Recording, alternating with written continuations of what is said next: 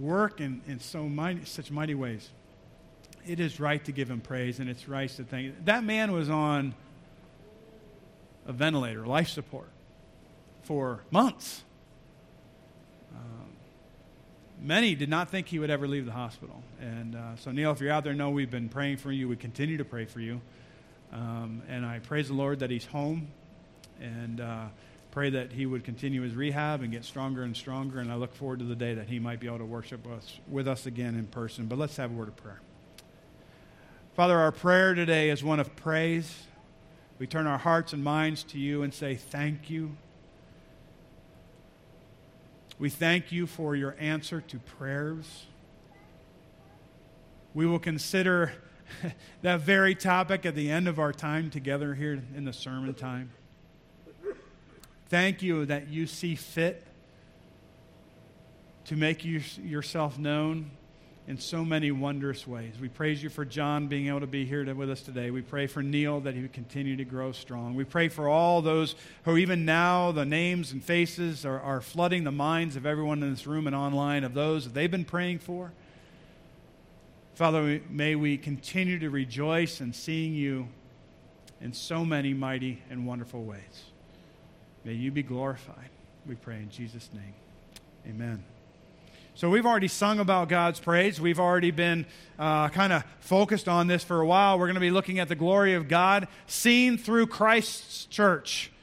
So, let me emphasize from the very beginning that although we are here as Merrimack Valley Baptist Church, we are a subdivision of the church, right? We're just one little, uh, in, uh, you know, significant. We're all significant, right? We're one little part of this of this church that is uh, the head of our church is Jesus Christ. And so, as we go into the next series of, of sermons, today we're focusing on this idea of the glory of God seen through His church. This is big picture church that we're talking about. This is the look at church from God's perspective, in a sense. God saying, I'm God, you're not. Church is my thing, not yours. And God has called us to be part of it. And then in subsequent sermons in the next few weeks, we're going to go into a little bit more of our side of church and, uh, and I'll explain that next week. But as we think about this idea of, of, of the, the glory of God seen through Christ's church, I want to I wanna ask you uh, how many of you read this week's uh, family happenings? This is a test. We'll see if anybody, okay, there's a few of you that pass. There's some of you that, that are, you know, I don't fail anybody. So, uh, you know, you, you, know, you need some, uh, you need a little emphasis. Get the scene, get the uh, family happenings, read through it.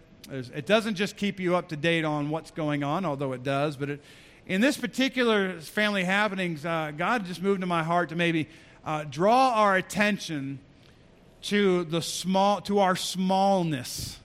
I can't say insignificant because God loves us, so we're not insignificant, but we are small. And I ask you to remember a time in your life, or maybe this is something that will be future for you, but you need to picture yourself outside on a dark night where there's no street lights and no, no anything. It's just the stars, the light from the stars and the moon, and you're out there and you see the expanse of creation. You see the expanse of the planets and stars and moon, and you're just, and it's just mesmerizing. As you stand there, and I encourage you to go through this this practice at some point in time and experience the smallness that you feel when you are comparing yourself to the vastness of God's creation, knowing that the furthest star that you can see, God transcends it. God is, is outside of his creation. He is transcendent in a miraculous, glorious way.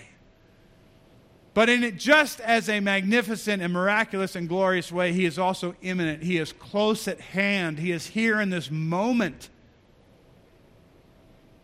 So as we as we start today, I really would encourage you. You know, they say start small and you work your way up. No, just start small and stay there for a while. And let's consider this question.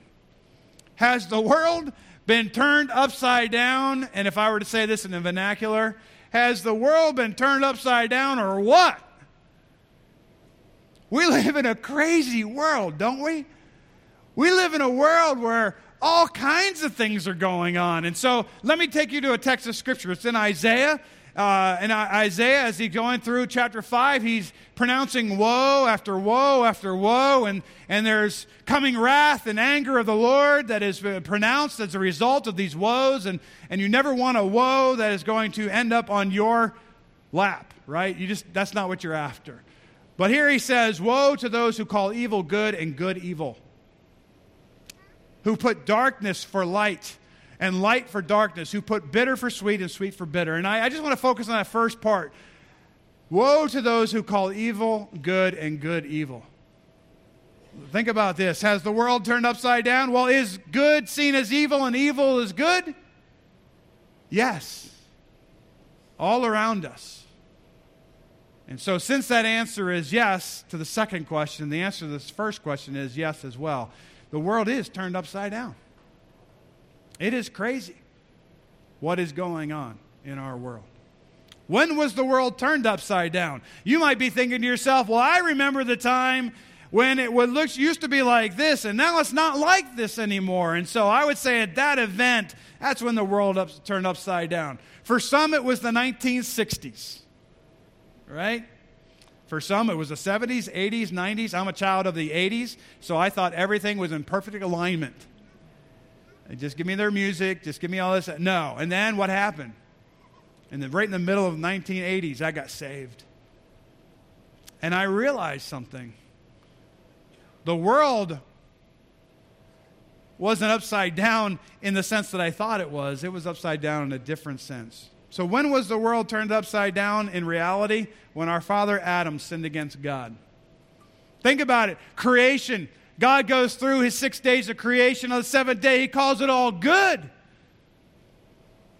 He calls it good and he says, This is, this is a pattern, right? He says he's, so, he's saying man is good, woman is good, creation is good. And, and then somewhere along the way in the garden, the man and the woman, they come together.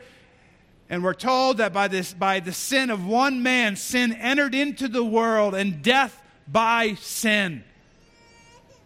Adam sinned, and we are his children. That's why I refer to him here as our father. His sin nature has been handed down from generation to generation to generation, and it is still being handed down to this day. And we live in an upside down world because God created his world as good. And now we know it's upside down because evil is here and sin is here. We have lived in an upside down world since the day we were born.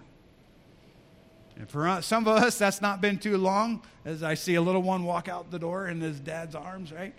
Uh, and as, uh, as you think, for some of us, it's been a long time, and I won't point you out. It's been a long time. I've been around long enough. We live in an upside down world. There's something I want us to realize this morning, and that is that those who live in this upside down world think they are right side up. Now, I'm talking about unbelievers. I'm talking about those who, who do not understand the things of God and uh, they haven't uh, made a practice of engaging in His Word to understand what is right side up and what is upside down. And so I'm asking you to realize that when you step out these doors and you walk into uh, what we call the world, right? Uh, it's a world that thinks they're right side up. Look at Acts 17 with me for just a few moments. This is a time where, where Paul was uh, engaged in, in his planting of churches, and he was going through his, one of his missionary journeys, and he's telling people all about Jesus. And, and we'll talk a little bit more Paul, about Paul in a little bit, but it says, Now, when they had passed through uh, Amphipolis and Apollonia, Apollonia, they came to Thessalonica, where there was a synagogue of the Jews. Then Paul, as his custom was, went into them and for three Sabbaths reasoned with them from the Scriptures, explaining and demonstrating that the Christ had to suffer and rise again from the dead, and saying, This Jesus whom I preach to you is the Christ. Isn't it amazing that the message hasn't changed? We stand here today as members of Merrimack Valley Baptist Church, the redeemed of God, right? Part of that redeemed uh, the redeemed of all time and of all age since the time the church was, was planted, right? We stand here and we invite you. If you do not know Christ, we're saying this Christ whom we are preaching is the Christ, the Messiah, the deliverer, the one you need to turn your world right side up. And some of them were persuaded, and a great multitude of devout Greeks and not a few of the leading women joined Paul and Silas. But the Jews were not persuaded, becoming envious, took some of the evil. Let me go back there. I read that wrong first service too. But the Jews who were not persuaded, becoming envious, took some of the evil men from the marketplace and gathered a mob and set all the city in an uproar and attacked the house of Jason and sought to bring them out to the people. He, they sought to bring Paul and Silas and others out to, to the people. But they did not find them. Uh, they dragged Jason and some brethren to the rulers of the city, crying out. Now, notice, these are the words of people who are, who are at, in opposition to the things of God, who are opposition to the things of Paul. They cry out, those who, uh, these who have turned the world upside down have come here too. Paul and those that were traveling with him had been going from place to place preaching the gospel of Jesus Christ. Everywhere the gospel went, it caused people, some people to come to faith. It's caused many people to rebel towards the, the, what God was doing and to renounce Christ and to seek Paul's death. It says, They have turned the world upside down and have come here too. Jason has harbored them and these are all acting contradictory to the, to the decrees of Caesar, saying there is another king, Jesus. And they troubled the crowd with the rulers of the city uh, and the rulers of the city when they heard these things. That, that's saying there that the, the, the rulers of the city and, and the crowd, they were troubled by what was going on. These people were bringing this news of this, what is going on? What, is, what do you mean the people are turning the world upside down? Well, there's some lessons we can learn from these, this particular passage. Those who believe in the, that the world is upright. This is, I'm saying this is the world. This is the flesh. This is the things that, that are contrary to God. These are the people that think everything in this world is good and right. Those who believe the world is upright are not content to, to let others believe differently. I'm asking you to enter into your own life experience or maybe the life experience of others, but I'm hoping this is part of your life experience. Because as the, as the redeemed of God, we are called to live in such a way where a light on a hill is not easily hid, right? You can't hide a light at night. And so, as, as we are light, the light of Christ, we're the light, we have the light of the gospel in our lives, people ought to be noticing. And, and so, people who think this world is, is right side up in, in error, they're not content to let others believe differently. How often are you judged for your faith in God? How often are you ridiculed or made fun of because of your faith in Jesus Christ? Some of you can say openly, it happens on a regular basis. Others may be like, I think I'm privately, I think quietly, people are talking about me behind my back because I don't participate in the things that they do. I don't speak the way they speak. And, and, and, and so we, are, we, we might know this is true. They're not content to let others believe differently. We also know that they will go to great measures to defend their perspective of the world. Now, I'm going to I'm going to just bring up one aspect of our world today. It's not the only one. And by bringing it up, I, I realize that I'm, I may distract from, from the purposes of things, but I'm just going to mention for a moment the LGBTQ plus community and say that we are called to love every single one of them because they are created in the image of God, just as we're called to live and love everyone in this world because they are created in the image of God. But we do not need to bow to their demands that we affirm their livelihood, their choice of living, not livelihood, that, that, that's the right, the right thing. I'm sure they have great jobs and we can affirm that. We, we should not affirm their choice to violate the standards by which God's word says we are called to live. And so we live in a world today where it's not okay to say, you, we could not say, okay, LGBTQ plus community, you live this way and we'll live this way. Well, first of all, I think that would be a demonstration of lack of love if we were to say that, no, you can just go ahead and live that way because we know it's in violation of God's standard. But let's say we could do that without violating things. And you go, they would not be content with that. We are being commanded to affirm their, their lifestyle, their sexual preference, their gender identity. Listen, folks, their world is turned upside down. They know no different. They need Christ. And we are the church. And we have the gospel. And we are the only ones that are going to be able to explain to them what's right side up looks like. But if we're too busy judging them, condemning them, avoiding them, how are they ever going to know the gospel of Jesus Christ? So they call for us to affirm them, and we can't, and that's not good enough. There are those within that community, I'm not saying it's the entire community, there are those within the community that would say, You must affirm us. You must affirm what violates the Word of God. And we can't do that. We can't. We should not. But let me say once again nowhere does anyone have any right whatsoever to treat those people, to treat any person, as if the grace of God cannot extend to them as it is extended to you and me. So those who believe the world is, is right side up, right, that it's upright, they're not content to, other, to let others believe differently. They want you to believe like they believe. And they will go to great measures to make sure that you believe the way they believe. And, but we have to understand that they are trapped in their upside down world perspective. And it's not just that community. I'm broadening out and saying, listen, there's been names and terms for this kind of thinking, uh, right, uh, throughout, throughout the, the history. You can call it anything you want postmodernism, modernism, all kinds of things that's been called. People are trapped in their upside down perspective of the world. But there is good news for these trapped individuals, and that is God has a plan to set things right.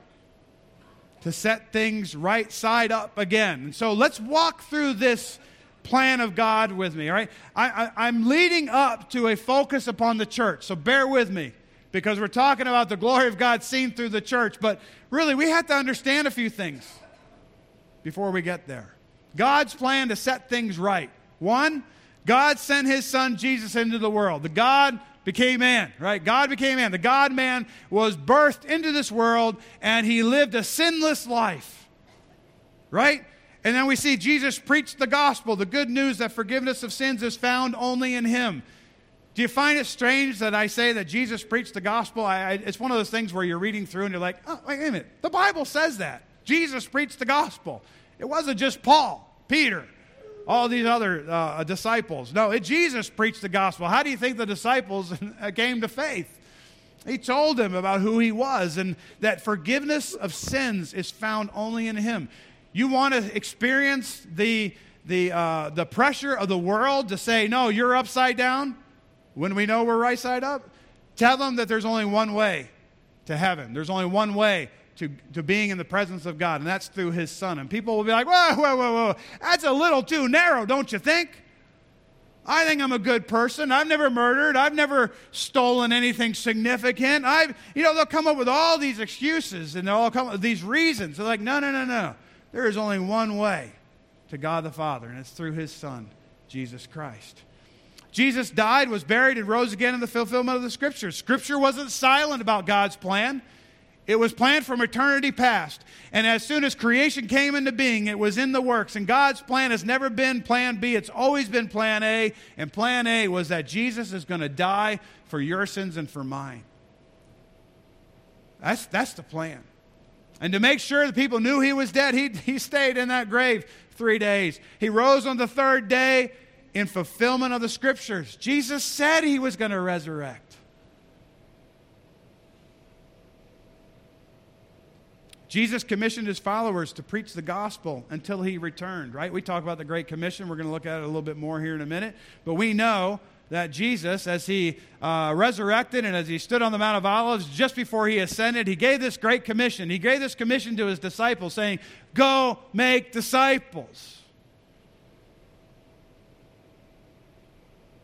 But what we have to understand about the gospel of Jesus Christ is that it converts sinners. That's essential because if you're a believer here today, you believe in the, in the person and the completed work of Jesus Christ, then, then you are a born again believer. You are someone who has been redeemed. You are a sinner saved by grace. But maybe you're here this morning, or maybe you're watching online and you really just kind of like joining us and seeing me make mistakes or say goofy things or whatever, and uh, make, maybe make fun of any preacher that's up here because you really just think this whole Christianity thing is a bunch of malarkey, whatever that means. And I'm telling you, it's not. His gospel converts sinners. Paul's going to say in our text today that he's the chief sinner.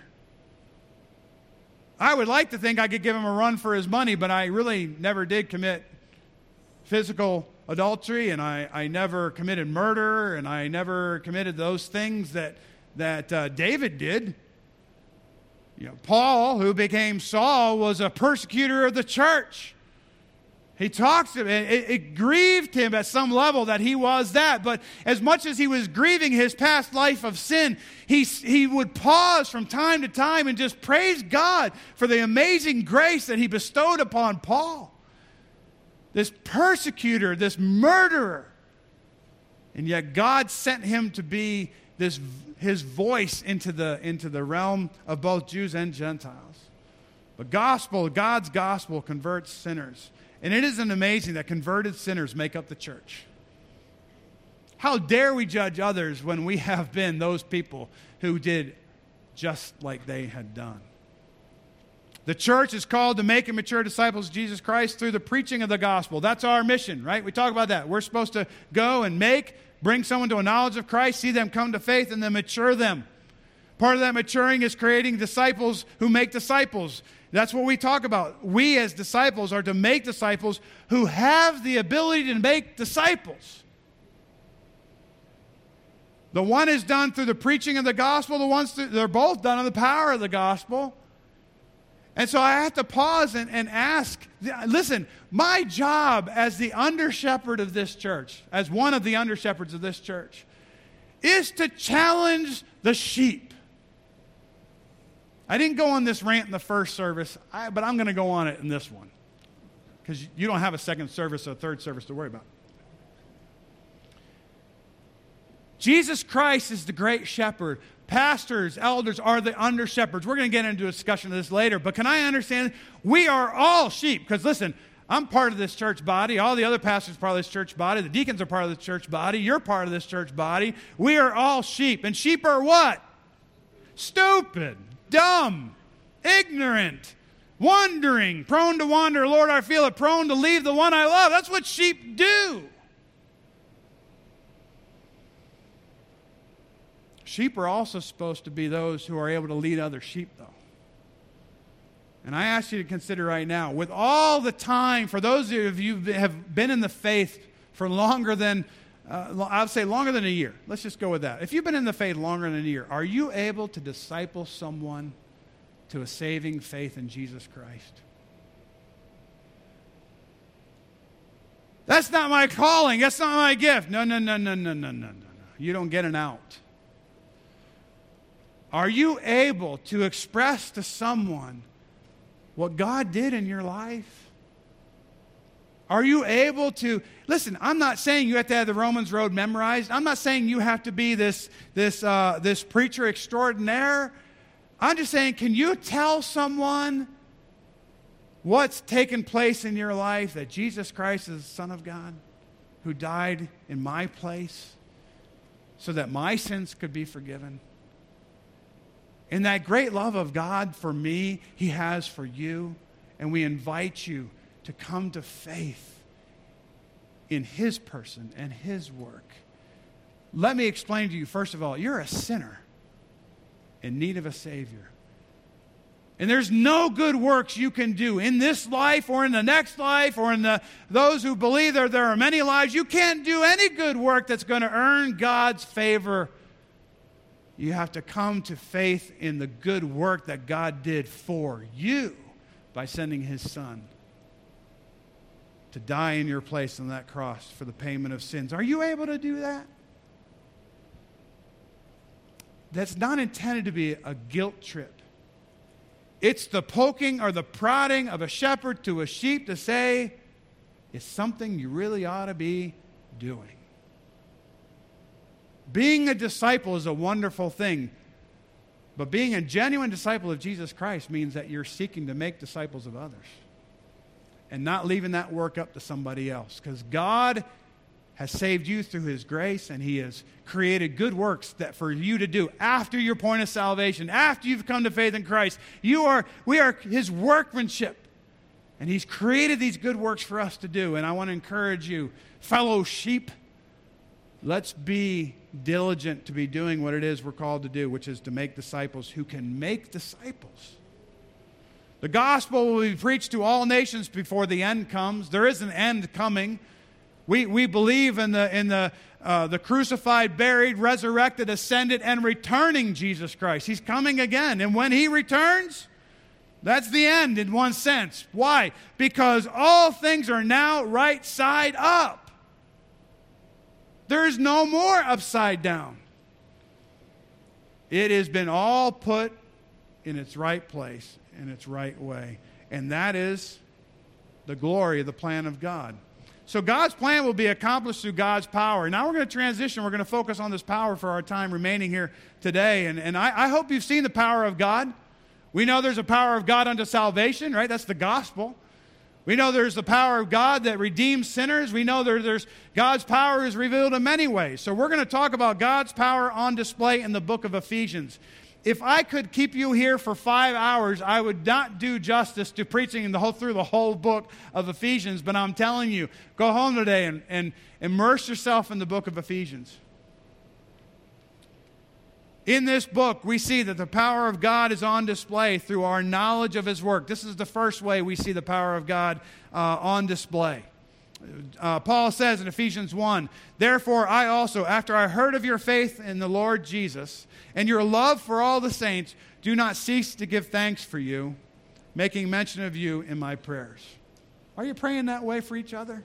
Right? Remembering these things, right? Paul's doing it. He says that the God of our Lord Jesus Christ, the Father of glory, may give to you the spirit of wisdom and revelation in the knowledge of Him. This is kind of leading us into this idea this idea that the power of God is on display through our knowledge of His work. How do we know what we know? We talked about that in our first John study. How do we know what we know? It's because God has given us the ability uh, through the spirit of wisdom and revelation to know the knowledge of Him. He says, The eyes of your understanding being enlightened that you may know. God is not silent about his plan. He's not silent about his purposes for the church. He's saying, No, I've given it to you. And, and part of his power is revealed in the fact that we know, because aside from the power of God, we would not know. That you may know what is what? The hope of his calling what are the riches of his glory, of his inheritance in the saints, and the one that we're going to focus on, and what is the exceeding greatness of his power towards us who believe.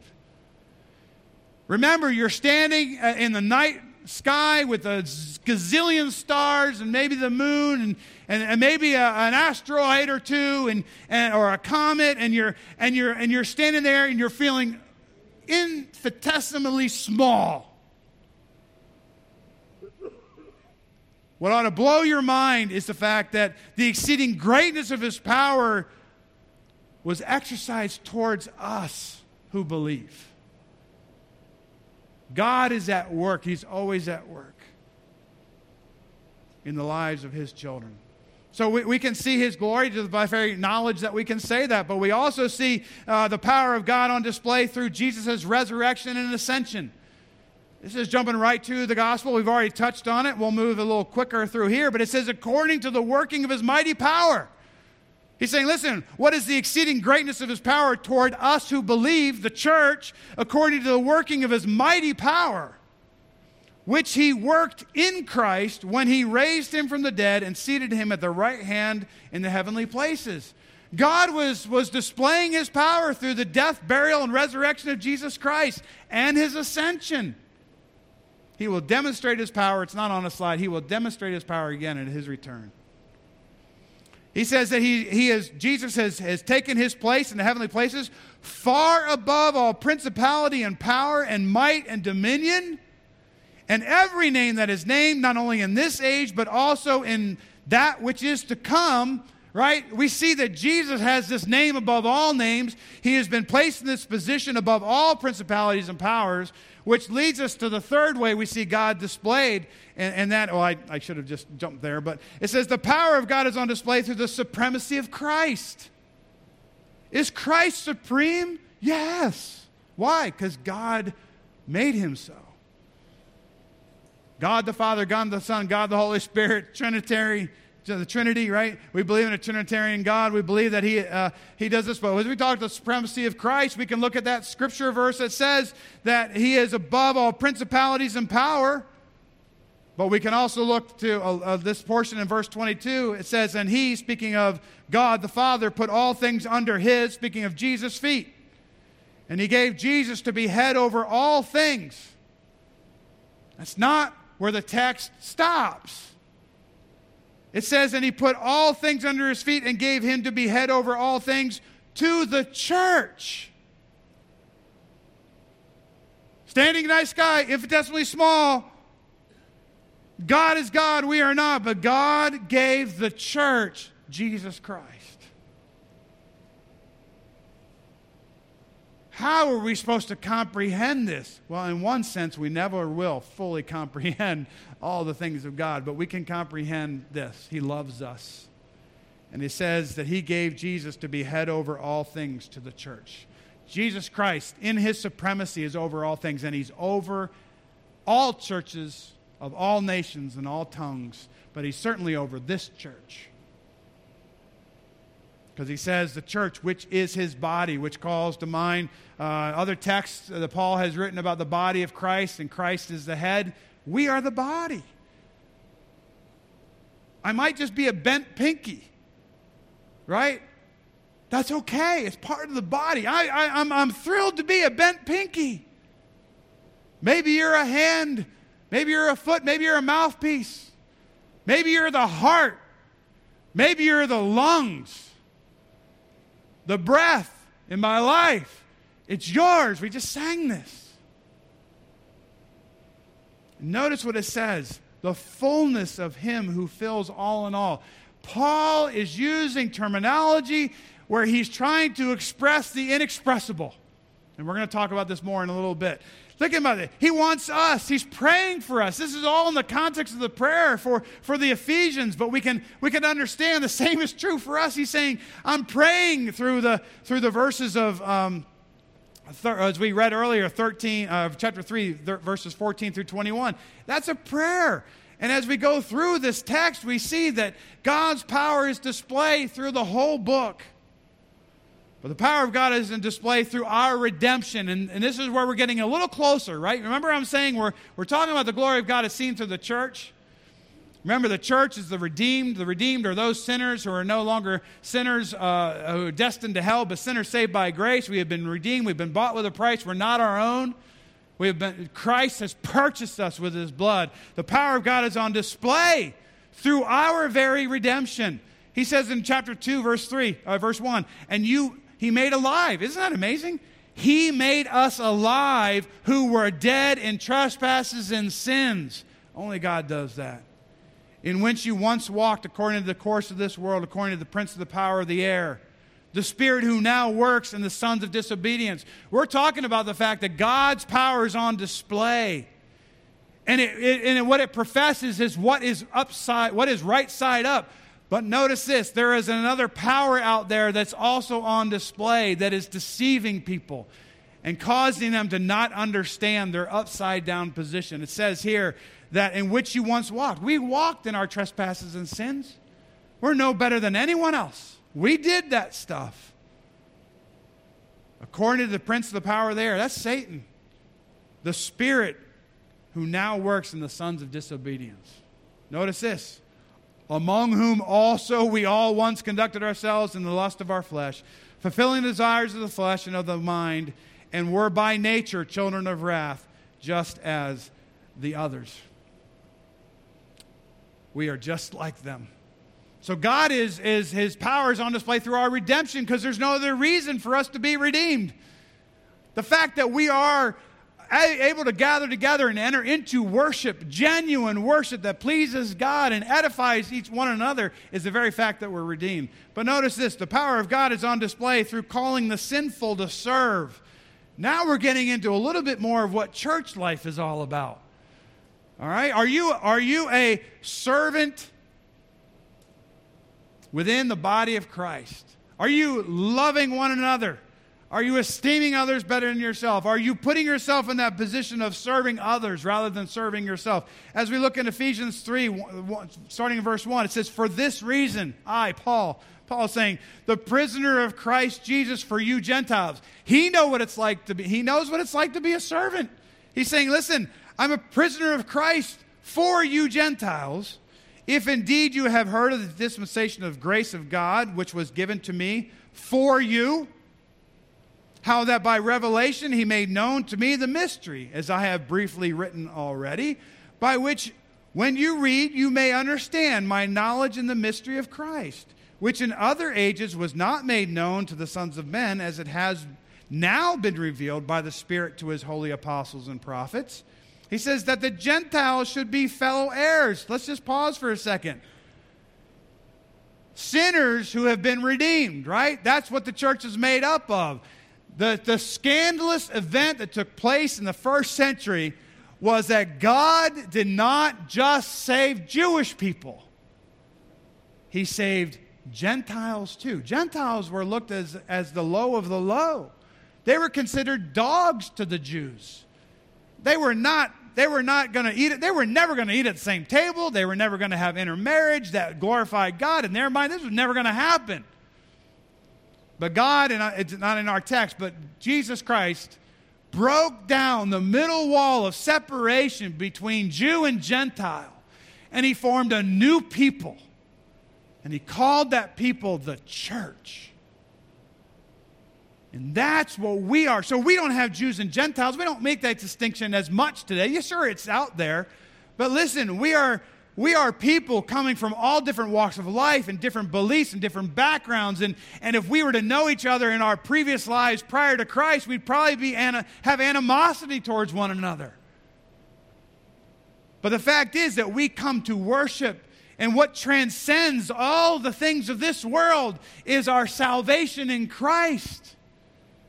And so sinners who are redeemed love other sinners who are redeemed.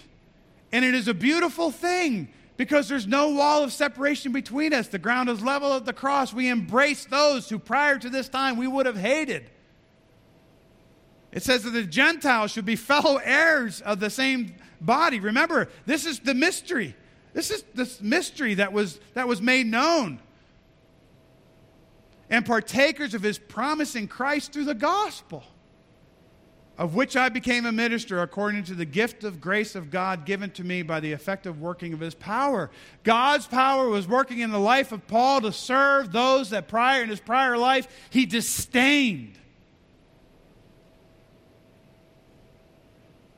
To me, who am less than the least of all the saints. This is Paul's perspective on himself. To me, who am less than the least of all the saints, this grace was given. Expanse of stars in heaven and God's creation, infinitesimal, me and you. And Paul is floored that out of the infinitesimals, me and you, he calls himself the least of all of them. And he says, I am overwhelmed by the reality that this grace was given to me. I hope you never overcome the grace of God that was bestowed upon you when you came to faith in Jesus Christ. You don't deserve it, neither do I. It is God's grace. It's a gift, it's unmerited favor. We don't do anything to earn it. And Paul is overwhelmed by this grace. He says that I should preach among the Gentiles the unsearchable riches of Christ and to make all see what is the fellowship of the mystery, which from the beginning of the ages has been hidden in God who created all things through Jesus Christ to the intent that now the manifold wisdom of God might be made known by the church. I don't have it highlighted. I don't believe I have it highlighted. I don't. The manifold wisdom of God is being made, made known by the church to the principalities and powers in the heavenly places.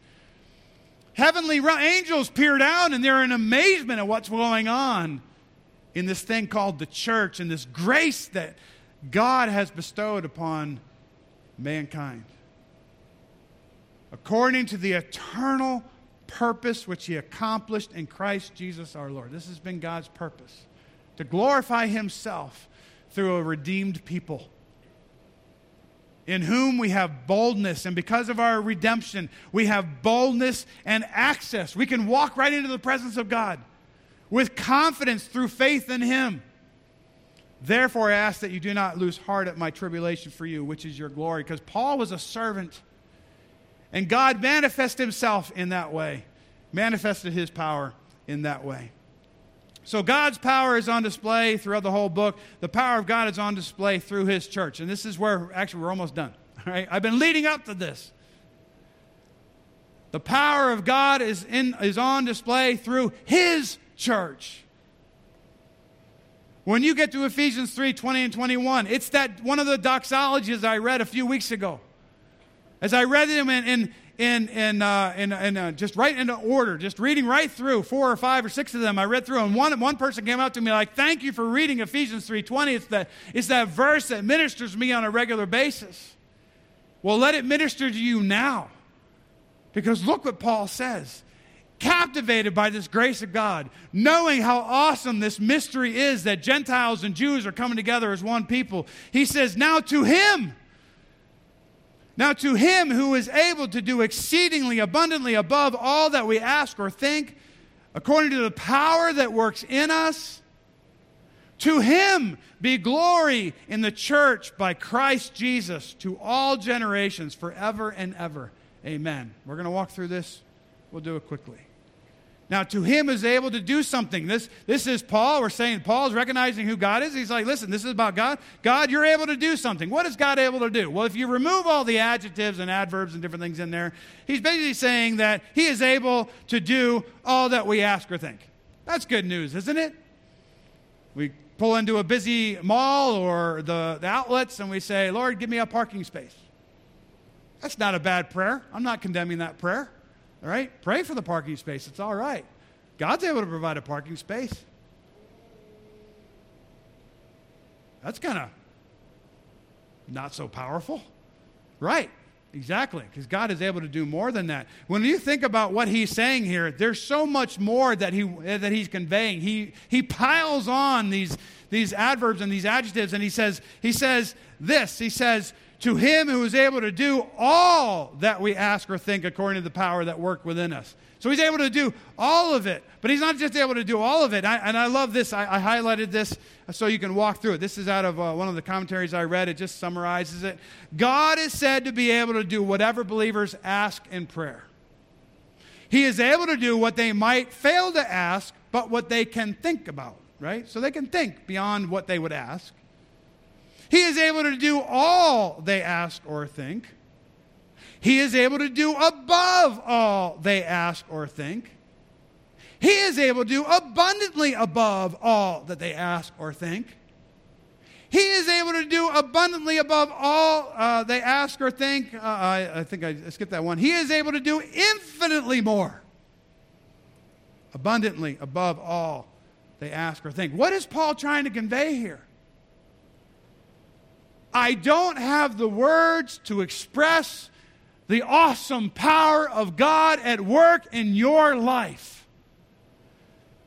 Paul recognized his infinitesimal self in relation to all the others and how wicked he was prior to salvation. But after salvation, he's saying, Listen, I serve a great God. And God is able to answer prayers. So pray for that parking space. But I'll tell you this pray for so much more. Pray according to his will. We've already talked about that. But pray for so much more.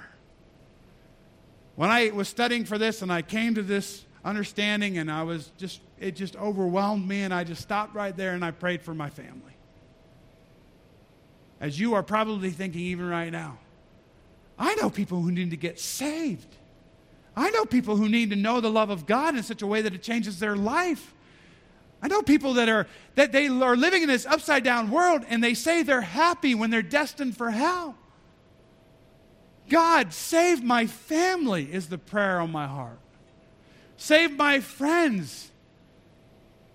Save that person I shared the gospel with. Father, you do your work because I can't do anything aside from your power. But all things are possible with you, God.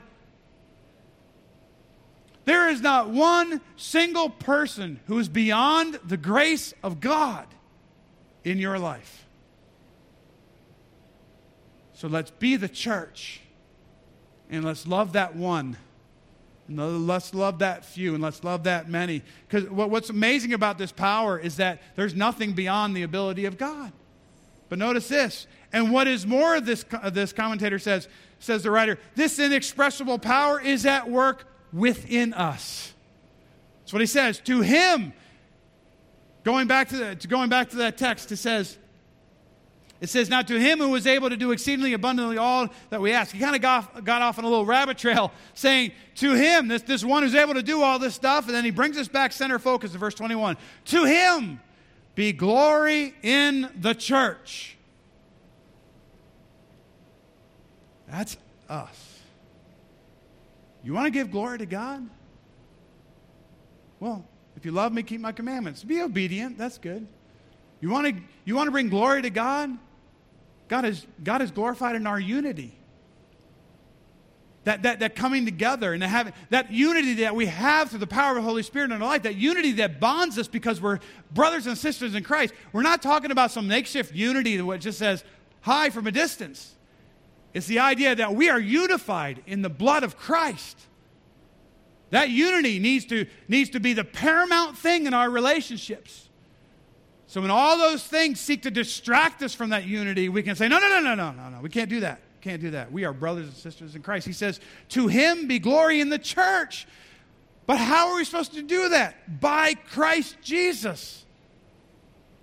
It's through Christ in us, the hope of glory. And we're supposed to do this, notice this, to all generations. That means this generation, certainly means past, but it means this generation, the one that we're in, and all the subsequent ones. Until when? Until he returns. And at that point, it'll be forever and ever. And then there's this little word at the end here, amen. As I was doing my reading, it was brought to my attention that the doxologies all end in amen.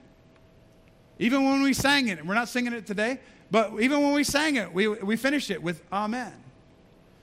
This is a word of affirmation. You want to affirm something in today's upside down world? Affirm the power of God on display through the church, through Christ. It's going to transcend every nation, tongue, and every generation and it's going to extend forever and ever. And all God's people gave affirmation by saying, Amen. amen. Can you amen this? God's power is on display through us. Can we say amen through the way we live our life? We can say it here in this room. Amen, Pastor, right? It's a lost art, but some of you still you, you try from time to time, right? Amen. Can we say amen with our life? Because when God's power is on display through us, through His church, He is glorified. The glory of God is seen through His church. That's you and me living a life that honors Him. Let's pray. Father, I thank you for your word and how it has been revealed to us through your power. Father, I thank you that you have exercised your plan, not only of salvation, but of consummation. Salvation for us to come into right relationship with you, to have our sins forgiven, to, to, be, to be declared righteous because of the righteousness of Jesus Christ, who took all of our sins upon him at the cross. Lord, thank you for that power demonstrated through the cross, through his death, burial, and resurrection through his ascension and ultimately through his coming again, Father, we thank you for putting your power on display. But Father, as we recognize our responsibility as brothers and sisters in Christ, as fellow children of yours, we pray, Father, and I pray it would be a corporate prayer. We pray that you would use us to make and mature disciples of Jesus Christ until he returns. Help us to recognize, Father, it's not in our own strength we get any of this done. It's through your power, it's through your might working in and through us. Lord, humble us in all the ways that I've tried to, to enter into this, this, this text today. Humble us so that we respond in faith and respond in awe of who you are and what you're doing. Father, we desire to be that church that glorifies you. And the primary way we do that is when we allow your power to be seen in our lives. May we appreciate your power. May we tell others about your power. May we glorify you because of what you've done and what you will do. May you be glorified in the heart response of both your people and those who need to be your people. And if there's anyone here today that is in need of, of a saving relationship with you through what Jesus Christ has done on their behalf, Lord, I pray that you would call them to yourself and that they would pray a prayer of confession and repentance. Lord, forgive me for the, all the sins that I have committed against you. I recognize that Jesus Christ died in my place on that cross and that he was buried and rose again on the third day, demonstrating his power over sin and death, and that all who come to faith in him in this life will have life eternal.